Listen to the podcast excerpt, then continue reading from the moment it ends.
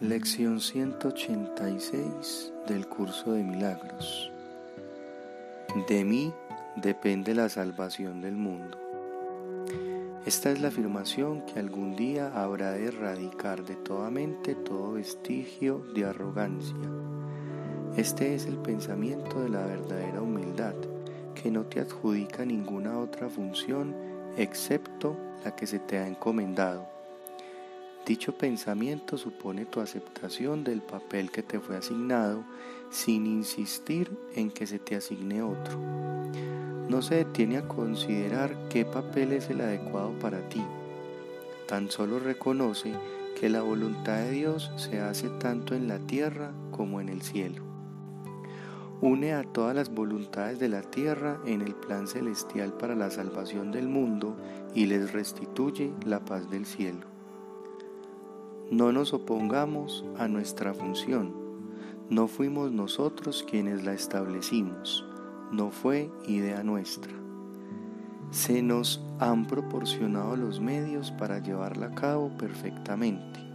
Lo único que se nos pide es que aceptemos nuestro papel con genuina humildad y que no neguemos con un aire de falsa arrogancia que somos dignos de él poseemos la fuerza necesaria para hacer lo que se nos pide llevar a cabo.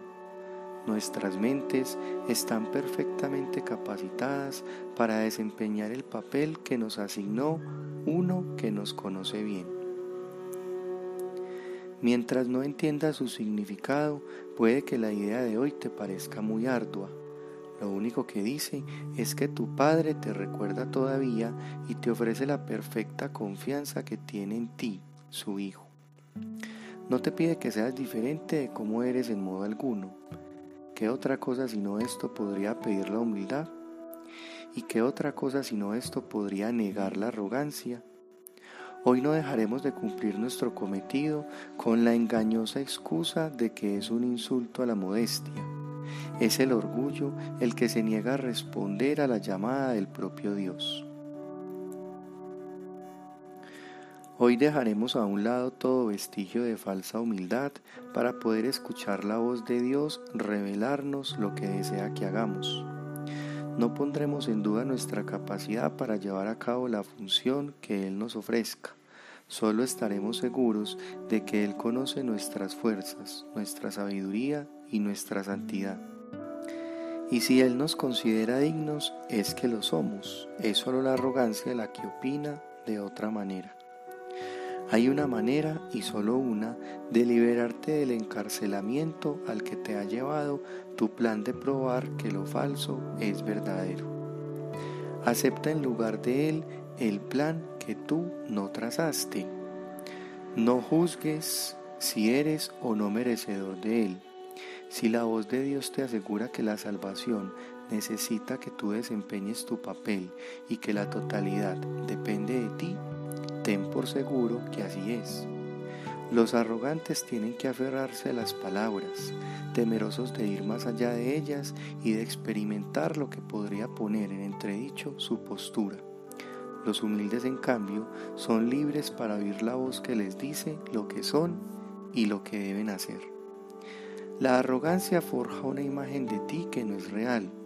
Esa es la imagen que se estremece y huye aterrorizada cuando la voz que habla por Dios te asegura que posees la fuerza, la sabiduría y la santidad necesarias para ir más allá de toda imagen. Tú, a diferencia de la imagen de ti mismo, no eres débil, no eres ignorante ni impotente. El pecado no puede mancillar la verdad que mora en ti, ni la aflicción puede acercarse al santo hogar de Dios.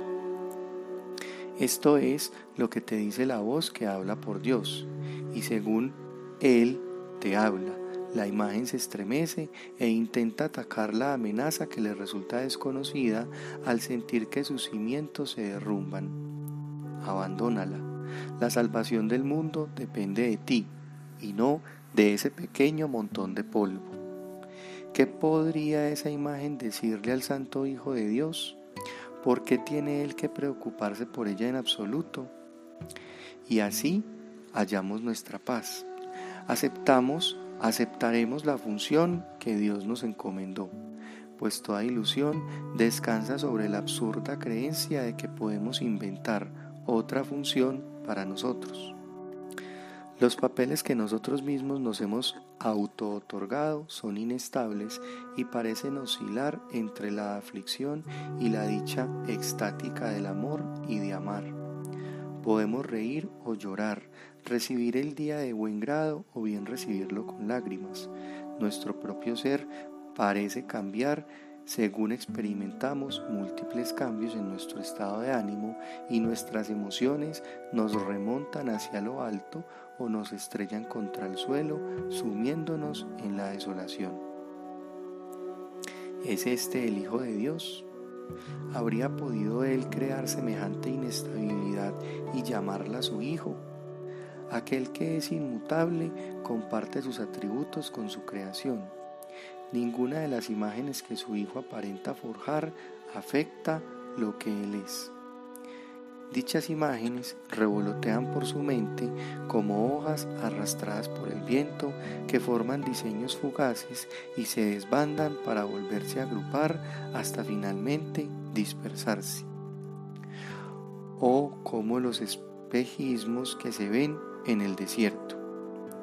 Estas imágenes insubstanciales desaparecerán, desaparecerán y dejarán tu mente libre y serena cuando aceptes la función que se te ha encomendado. Las imágenes que fabricas solo dan lugar a metas conflictivas, transitorias y vagas, inciertas y ambiguas. ¿Quién podría mantener un esfuerzo constante o poner todas sus energías y empeño en metas como estas? Las funciones que el mundo tiene en gran estima son tan inciertas que aún las más sólidas cambian por lo menos 10 veces por hora. ¿Qué se puede esperar de metas como estas? Como bello contraste, tan seguro como el retorno del sol cada mañana para disipar la noche, tu verdadera función se perfila clara, se perfila clara e inequívocamente. No hay duda acerca de su validez, pues procede de uno que no conoce el error y cuya voz está segura de sus mensajes. Estos nunca cambiarán ni estarán en conflicto. Todos ellos apuntan hacia un solo objetivo, el cual puedes alcanzar. Puede que tu plan sea imposible, pero el de Dios jamás puede fracasar porque Él es su fuente. Haz lo que la voz de Dios te indique. Y si te pide que hagas algo que parece imposible, recuerda quién es el que se te lo pide, quién es el que te lo pide y quién el que quiere negarse. Luego considera esto. ¿Quién de los dos es más probable que esté en lo cierto? La voz que habla por el Creador de todas las cosas y que las conoce exactamente como son, o la distorsionada imagen de ti mismo que es inconsciente y está confundida, perpleja e insegura de todo. No permitas que su voz te dirija. Oye en su lugar una voz que es inequívoca y que te habla de la función que te comendó tu Creador, quien te recuerda y te exhorta a que te acuerdes de Él ahora. Su dulce voz llama desde lo conocido a lo que no conoce. Él quiere consolarte, aunque no conoce el pesar. Él quiere hacer una restitución, si bien goza de absoluta plenitud. Él quiere hacerte un regalo, si bien sabe que ya lo tienes todo. Él tiene pensamientos que satisfacen cualquier necesidad que su hijo perciba, si bien él no las ve. Pues el amor solo puede dar, y lo que da en su nombre se manifiesta en la forma más útil posible en un mundo de formas. Esas son las formas que jamás pueden engañar, ya que proceden de la morfia misma. El perdón es una forma terrenal de amor que como tal no tiene forma en el cielo. No obstante, lo que aquí se necesite, aquí se concederá Valiéndote de esta forma, puedes desempeñar tu función incluso aquí, si bien el amor significará mucho más para ti cuando se haya restaurado en ti el estado de amorfia. La salvación del mundo depende de ti que puedes perdonar, Esa es tu función aquí.